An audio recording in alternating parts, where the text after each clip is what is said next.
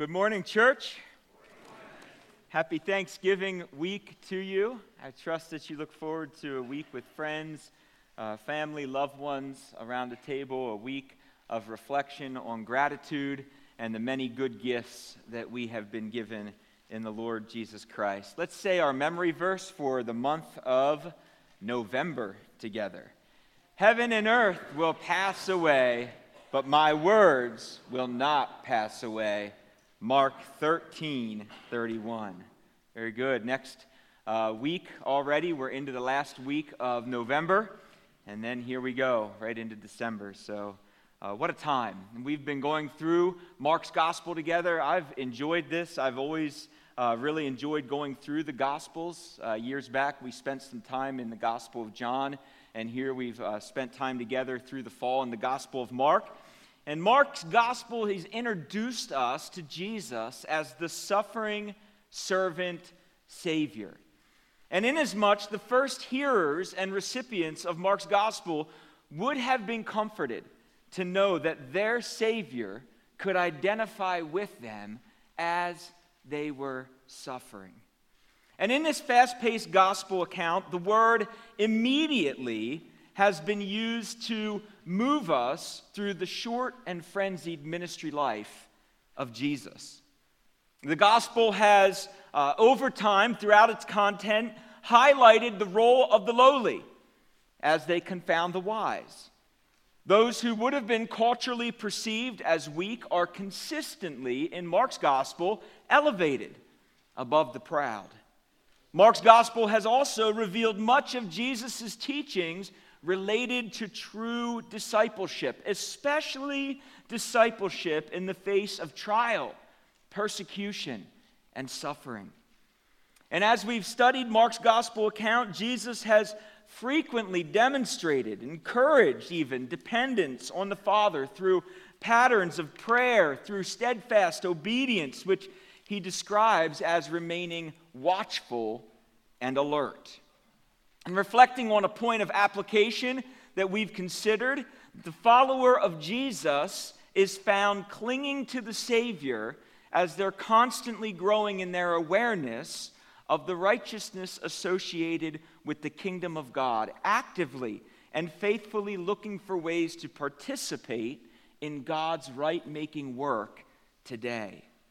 And as a result, disciples of Jesus are prompted towards many behaviors and attitudes. We're prompted towards repentance, repentance from the systems of this world in particular.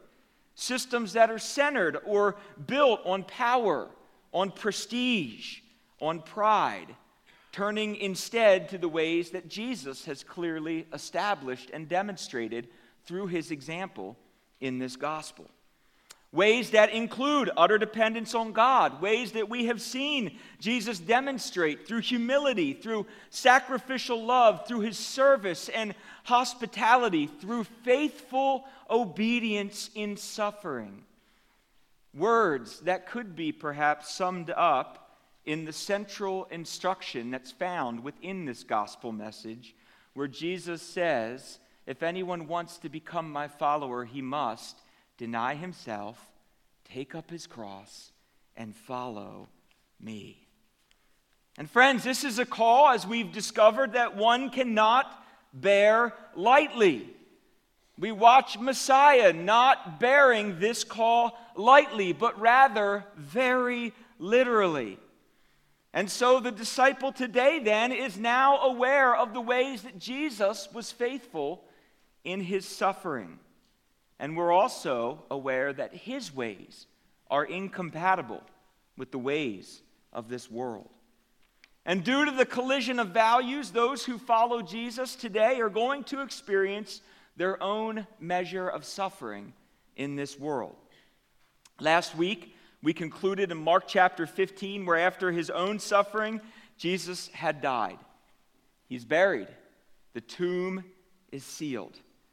And if this was the end, Mark's gospel message might leave us cold, dark, even with a feeling of emptiness.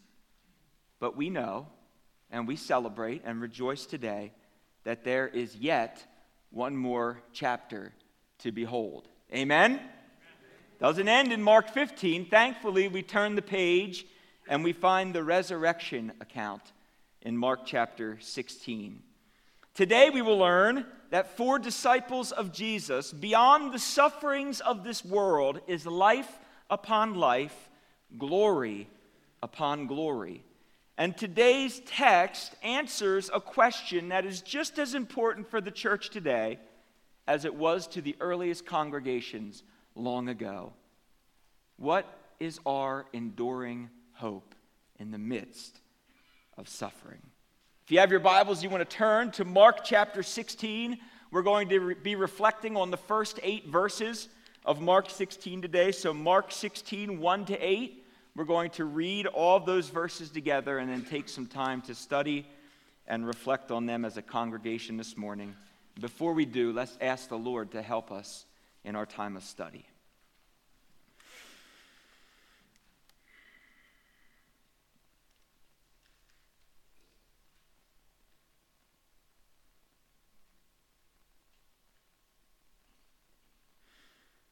Father, it's in the quiet moments where we can be thankful,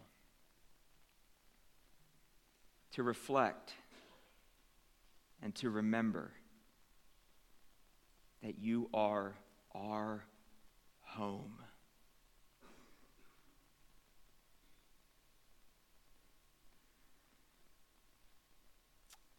And that as your children abide in you and dwell in you, in your ways, in your person, that you are faithful to be with us and to give us what we need for each and every day. Today, Father, what we need, this daily bread that you have given us, is an account of the resurrection of your Son, Jesus. Such an occasion for the church to rejoice. That there is life, that there is hope that there is glory in the midst of suffering, in the midst of the hard things, the deep things that we face in this space. The reminder that for the one who follows you, there is life and life and life everlasting. As we go into your text today and accompany its words, I pray that you would go with us in a powerful way, that you would deliver to each person who's gathered today exactly what they need through the power of your Spirit to change our hearts, transform our minds, and take us from this place motivated to love, to shine, and to serve you for your glory in the places you plan us this week. It's in Jesus' name we pray. Amen. Mark 16, verses 1 to 8. When the Sabbath was passed, Mary Magdalene and Mary, the mother of James, and Salome bought spices so that they might go and anoint him. And very early on the first day of the week, when the sun had risen, they went to the tomb. They were saying to one another, who will roll away the stone for us from the entrance of the tomb? And looking up, they saw that the stone had been rolled back. It was very large. And entering the tomb, they saw a young man sitting on the right side, dressed in a white robe, and they were alarmed. And he said to them, Do not be alarmed. You seek Jesus of Nazareth, who was crucified. He is risen. He is not here. See the place where they laid him. But go, tell his disciples, even Peter, that he is going before you to Galilee. There you will see him, just as he told you. And they went out and fled from the tomb, for trembling and astonishment had seized them. And they said nothing to anyone, for they were afraid. Sabbath ends when the sun sinks below the landscape on Saturday evenings. This is early Sunday morning as we open chapter 16, and on their way to the tomb, it's still dark. The women who are coming, they have one purpose in mind. They want to anoint Jesus' body with spices to keep it from the odor of death.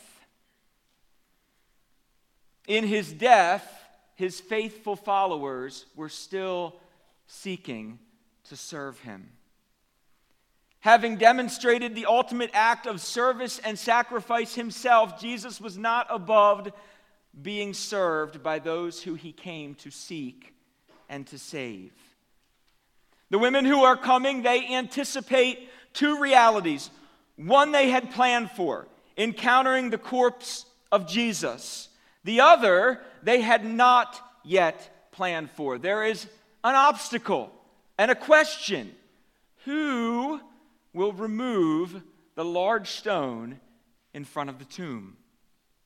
And as they arrive at the tomb, the sun is rising, and unbeknownst to them, the sun has risen. God had moved in a mighty and miraculous way. The women's expectations were about to be shattered. And from the beginning of the resurrection narrative, we learn that God's power and work will often go far beyond anything we anticipate expect, or imagine. Here they are. In the midst of a very difficult place, these women had just watched in the previous chapter the Savior of the world suffer, bleed, and die. They had bore witness to it all. And in the midst of their grief and suffering and trial, this reality is a hope that motivates the endurance to continue. The women are coming in mourning. They have not yet anticipated that the stone would already have been rolled away. Suffering as they walk together through the valley of the shadow of death, they expect to come to the tomb and minister to the lifeless body of Messiah. And in the resurrection narrative, God shatters the anticipations and expectation of Jesus' followers with the full mystery and glory of abundant life. It is not death that these faithful women are going to find in the tomb on that hopeful morning. Rather, they enter the tomb only to encounter supernatural life. Look at verse 5 again. Then, as they went into the tomb, they saw a young man dressed in a white robe sitting on the right side, and they were alarmed. When what we anticipate is not as we expect it to be, often our response is one of alarm, surprise, shock, even sometimes fear. I love Matthew's account. Do you remember Matthew's account? Suddenly there was a severe earthquake, for the angel of the Lord descending from heaven came and rolled the stone away, and then did what? Sat right on that stone. Almost as if to symbolize that death had been put under foot.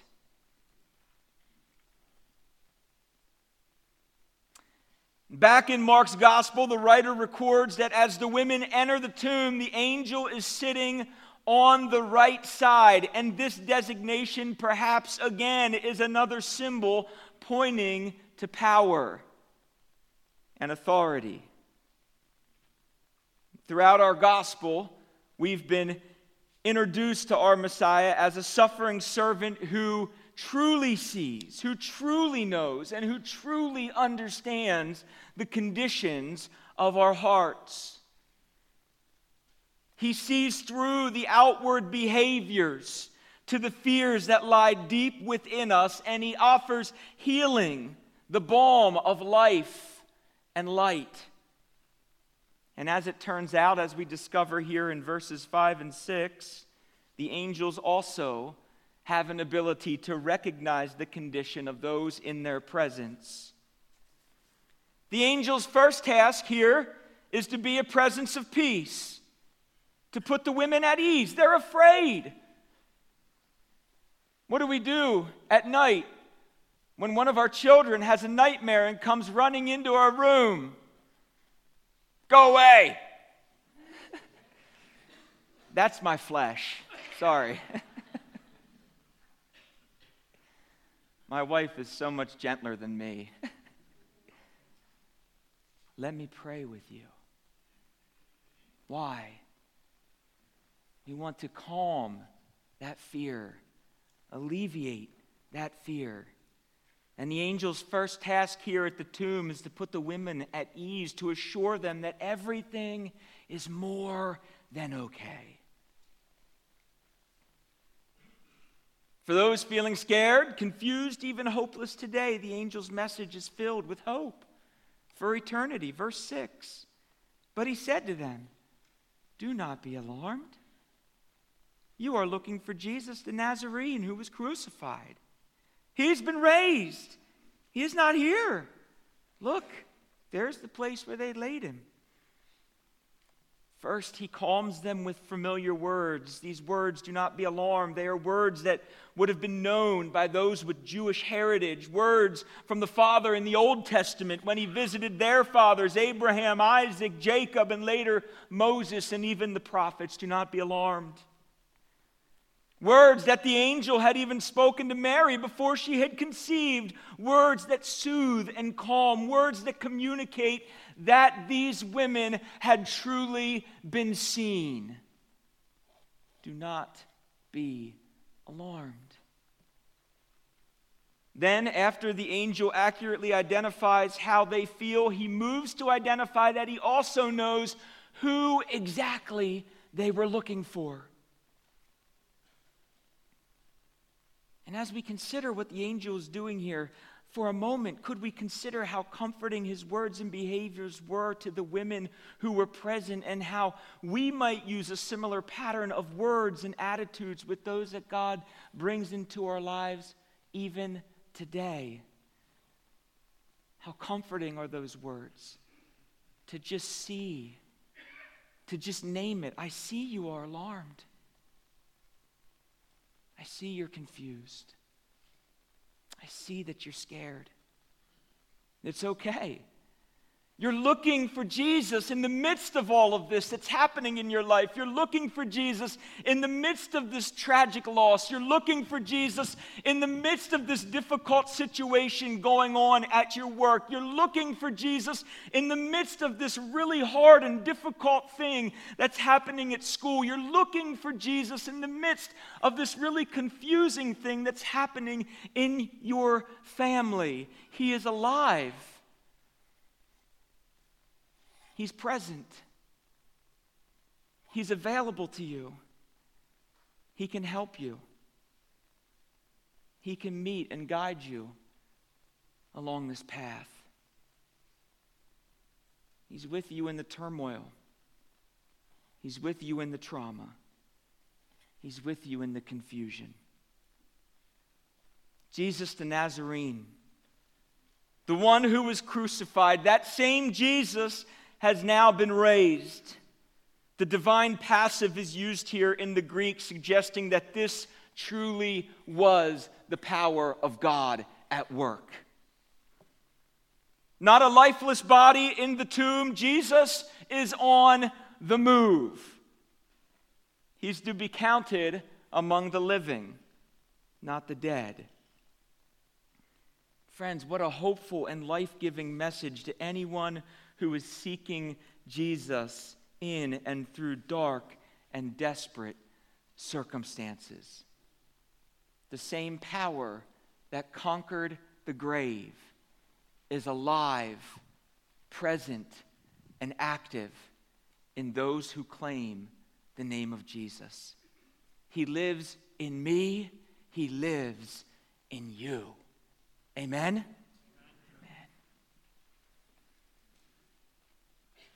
This is a message. Resurrection is a message that will change the course of human history. It is a gospel that will forever transform the world. It's a message that's so bright and powerful that it simply cannot be contained. It must be shared. And so the angel's final task is to send the women along with a new mission to take this good news and to share it with those who needed to hear it the most. Their task remains the task of the whole church today to take the gospel of hope, the message of resurrection, freedom from the shackles of sin, power over the sting of death, and to spread that message throughout the world to those who need to hear it. Look at verse 7. But go. Tell his disciples, even Peter, that he is going ahead of you into Galilee. You will see him there just as he told you. Now, I don't know about you, but after last week, when we're looking at this passage and studying it and reflecting on it, there are two words in this verse that strike me. Do they strike you?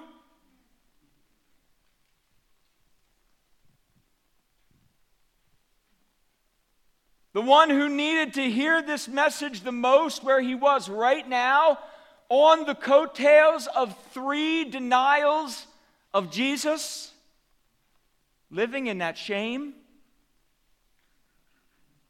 Could this message be good news even for the one who had denied Messiah?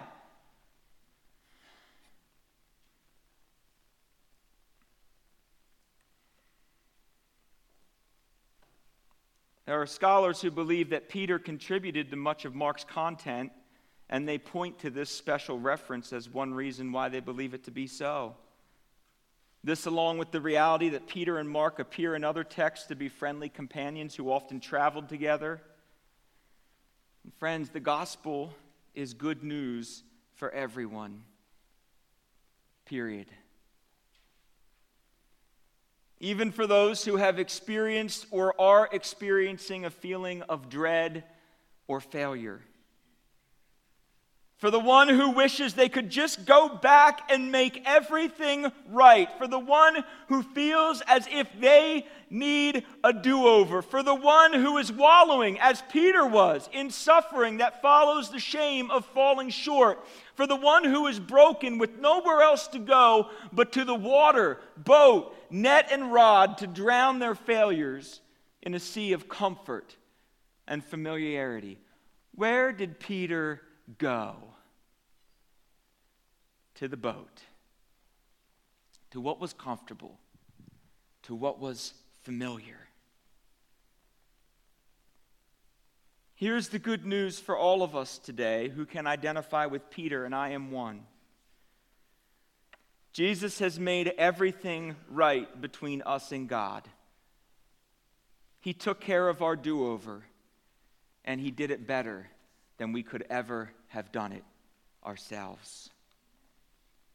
And Jesus' righteousness and his holiness is laid over us. And when God looks at us, he sees not our shame, not our denials, not our guilt, not our failures or shortcomings. Instead, he sees Jesus, our living and resurrected Lord. He looks at us through the lens of Jesus. It is Jesus who took our shame. It is Jesus who took our sin. It is Jesus who took our guilt to the cross and then the grave and laid lifeless with it in the tomb until God said, Enough is enough.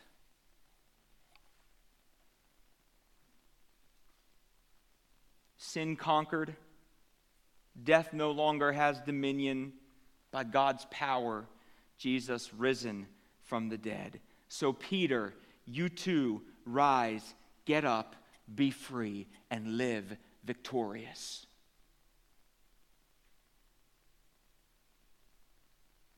I'm Peter, friends. I need this message. And I suspect that in this room or watching online is an audience of Peters who also need it. If we remember, we've shared this before, the characters of the scriptures are there as mirrors. They're not there for us to look at and say, oh, I'm so glad I'm not like that person. If we do that, friends, we've missed the point of why they're there. They're there to reflect back to us all of ourselves. This because God cares. We say this book is living and active, and it is. He cares. He loves us so much. He wants us to see that He knows us. And one of the ways that we see that God knows us is by reading about these characters who share in the same sufferings and share in the same shortcomings and failures that we still share in today. God made us. And as the one who knit us together, who formed us in our mother's wombs, he knows everything about us. He knows we are just like those who have gone before us. So he gives us examples to learn from, to identify with, to aspire to sometimes, often one in the same character. Think of David. How many wonderful things do we look at in David's life and say, oh, if I could just live like that? And then how many things do we look at in David's life and say, oh, no, no, no, not that? One in the same character. Qualities to follow, qualities to repent of. There is only one perfect character in our history, and none of us are him. And when we belong to Christ, God sees us through the lens of Jesus. And in Jesus, we are whole and complete. The gospel of resurrection is the hope filled message of Jesus with implications related to our eternal, future, complete renewal, restoration, and redemption. Some of which we see dimly today. One day, we will know and experience them fully, completely. And as the women leave the tomb, the promise is that Jesus has gone ahead of them back to Galilee and that they would soon see him just as he had said. He had promised that back in Mark chapter 14 to his disciples. And why not Galilee?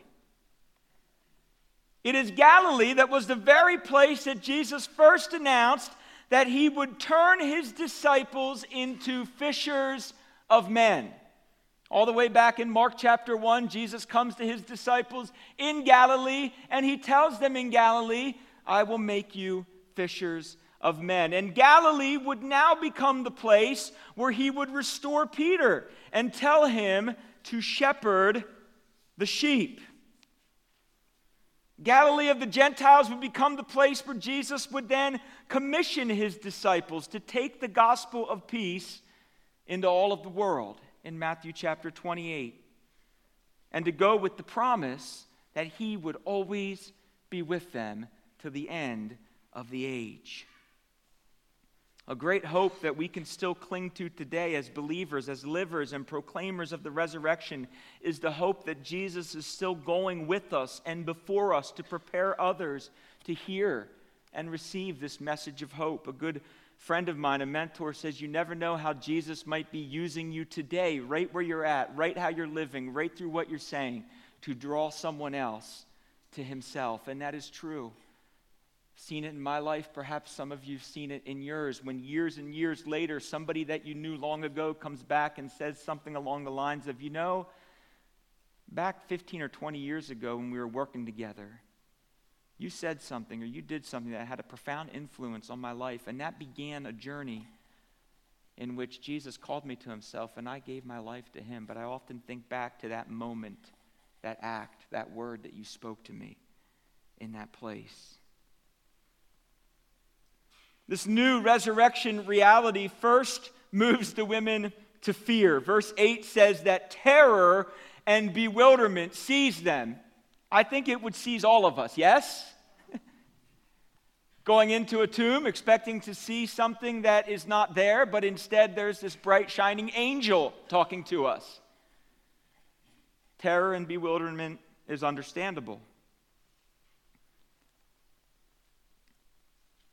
And it's interesting because there's a contrast here for the rest of Mark's gospel. Mark's gospel has regularly invited us into spaces where Jesus told his disciples or the people he healed to be silent about his identity. And what did they do anyway?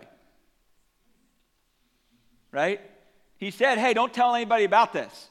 And then what do we see in the very next sentence? They went and told everybody. But here the opposite is happening. Yes? And angels told the women to be vocal about the resurrection truth. And in their fear and confusion, they were moved initially to silence. Fleeing the tomb, they don't say a word to anyone until they are present with the disciples. John 20, verse 18, reveals one of the first, if not the first, recorded resurrection proclamation where Mary Magdalene came and informed the disciples, I have seen the Lord. And she told them what Jesus has said to her. What tremendous hope, friends.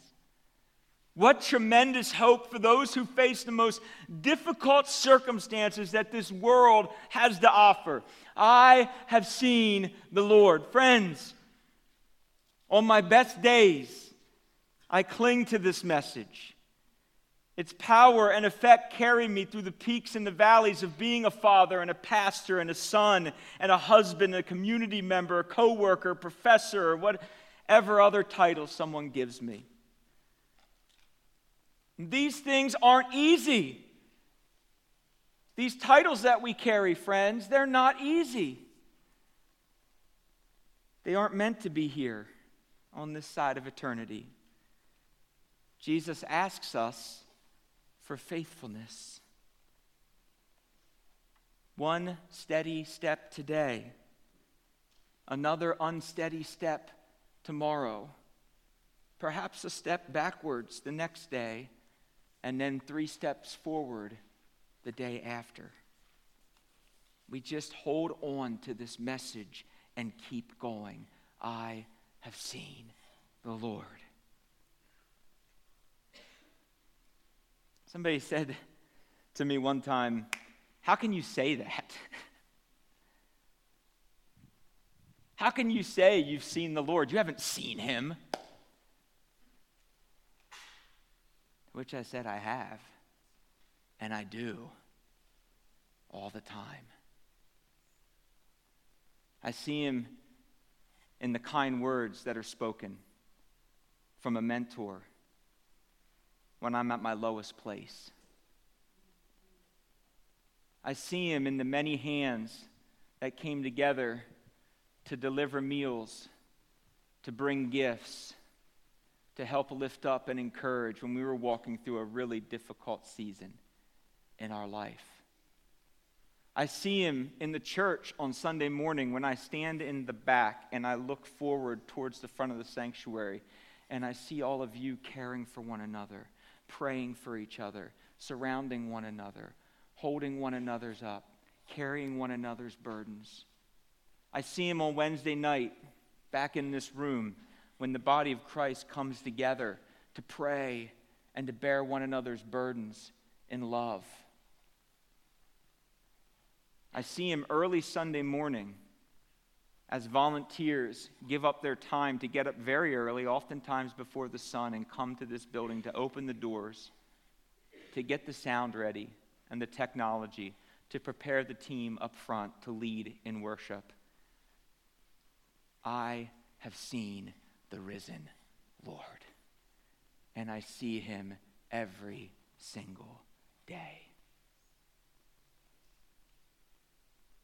And it keeps me going. I see him in the gentle response of my wife when my children are driving me crazy. it's almost like I hear him. And I say to her, How can you respond like that? And I'm the pastor. So many ways.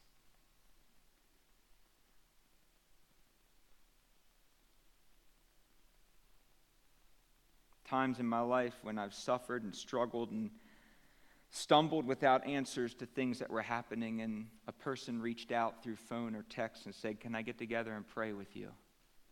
And we've sat in a restaurant and cried together as we've prayed. I've seen the Lord. Paul wrote a letter to Christians in Rome. You want to go ahead and turn to Romans 8, this is tremendous. Many of these same Christians that Paul was writing to would have been among the early hearers of Mark's gospel. They would have been familiar with the content of Mark's gospel. They would have known of the suffering and persecution that the first hearers of Mark's gospel would have been introduced to. Paul knew the persecutions that they were facing at the hands of Rome and the Roman Empire. He himself was facing tremendous turmoil and persecution. And he penned these words. I want to read from 18 to 25 first. You can just listen if you want to. So powerful, so reflective. For I consider that our present sufferings cannot even be compared to the coming glory that will be revealed to us. For the creation eagerly waits for the revelation of the sons of God. For the creation was subjected to futility, not willingly, but because of God who subjected it in hope. That the creation itself will also be set free from the bondage of decay into the glorious freedom of God's children. For we know that the whole creation groans and suffers together until now. Not only this, but we ourselves also who have the first fruits of the Spirit groan inwardly as we eagerly await our adoption, the redemption of our bodies. For in hope we were saved. Now, hope that is seen is not hope, because who hopes for what he sees? But if we hope for what we do not see, we eagerly wait for it with endurance. Friends, the resurrection message is filled with the hope that we need to keep going, to keep pressing forward, to keeping our eyes on Jesus while we walk in love with those He's placed around us. And as we extend the love of Jesus to others, we are not to expect or anticipate that it's always going to be reciprocated or received or returned as we might desire. We're hurt, we hurt one another sometimes. We let one another down sometimes. And as the church faced persecution then, it faces persecution today as well. In some parts of the world, in terrible ways, it faces persecution.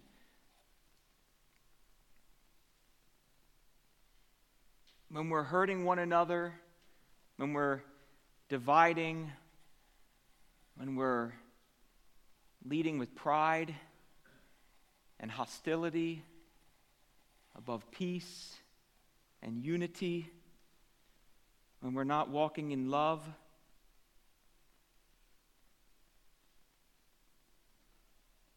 when we let one another down. What does Paul conclude? Look at verse 31 of Romans 8. What then shall we say about these things? If God is for us, who can be against us? Indeed, he who did not spare his own son, but gave him up for us all, how will he not also, along with him, freely give us all things? Who will bring a charge against God's elect? It is God who justifies. Who is the one who will condemn? Christ is the one who died. And more than that, he was raised, who is at the right hand of God, and who is also interceding for us. Who will separate us from the love of Christ? Now look at the list. Will trouble or distress or persecution or famine or nakedness or danger or sword? As it is written, For your sake we encounter death all day long.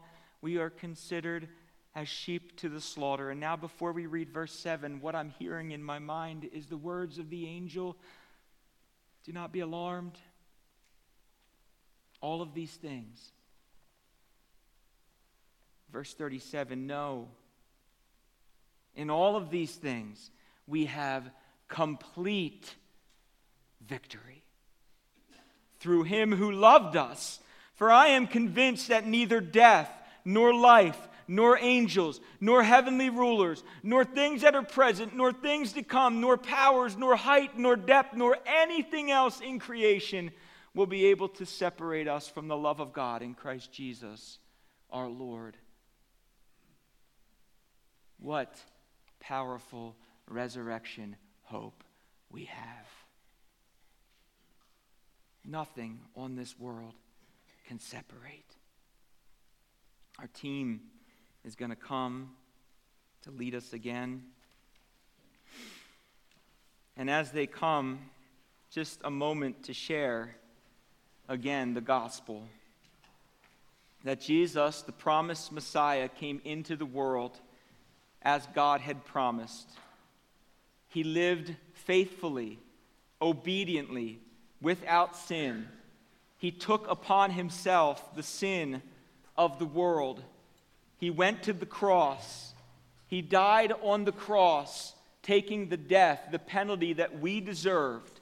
Went to the tomb, was buried three days in the tomb, and rose again, defeating death once and for all that same Christ offers you life today. He is for you, He is available to you. And if you are here today in this building, or you're listening online and you have not confessed Jesus as Lord, repented, turned from your sin, and believed in your heart that God has raised him from the dead, that you can pray those words today, that you can know in your heart today that Jesus is your Lord, that God has raised him from the dead, and you too can experience life everlasting with the Father. You too can faithfully walk as cross bearing disciples, carrying, living, and proclaiming the message I have seen the Lord. Let's pray.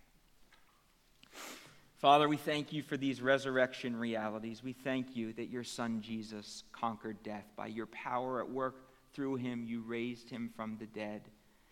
And now, Lord, he inhabits those who follow him in a powerful way, in an effective way, causing us to be salt and light in the communities that you place us in. Lord, we want to be faithful.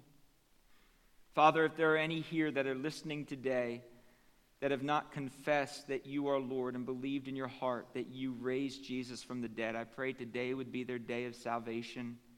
Today would be the day that they would come to truly know and believe that you are Lord and that you deserve our life and our love. And in return, you give us life and love everlasting. In this season of thanksgiving, Lord, let us remember to be thankful for the most wonderful truth that any of us could ever proclaim Christ risen. In Jesus' name, amen.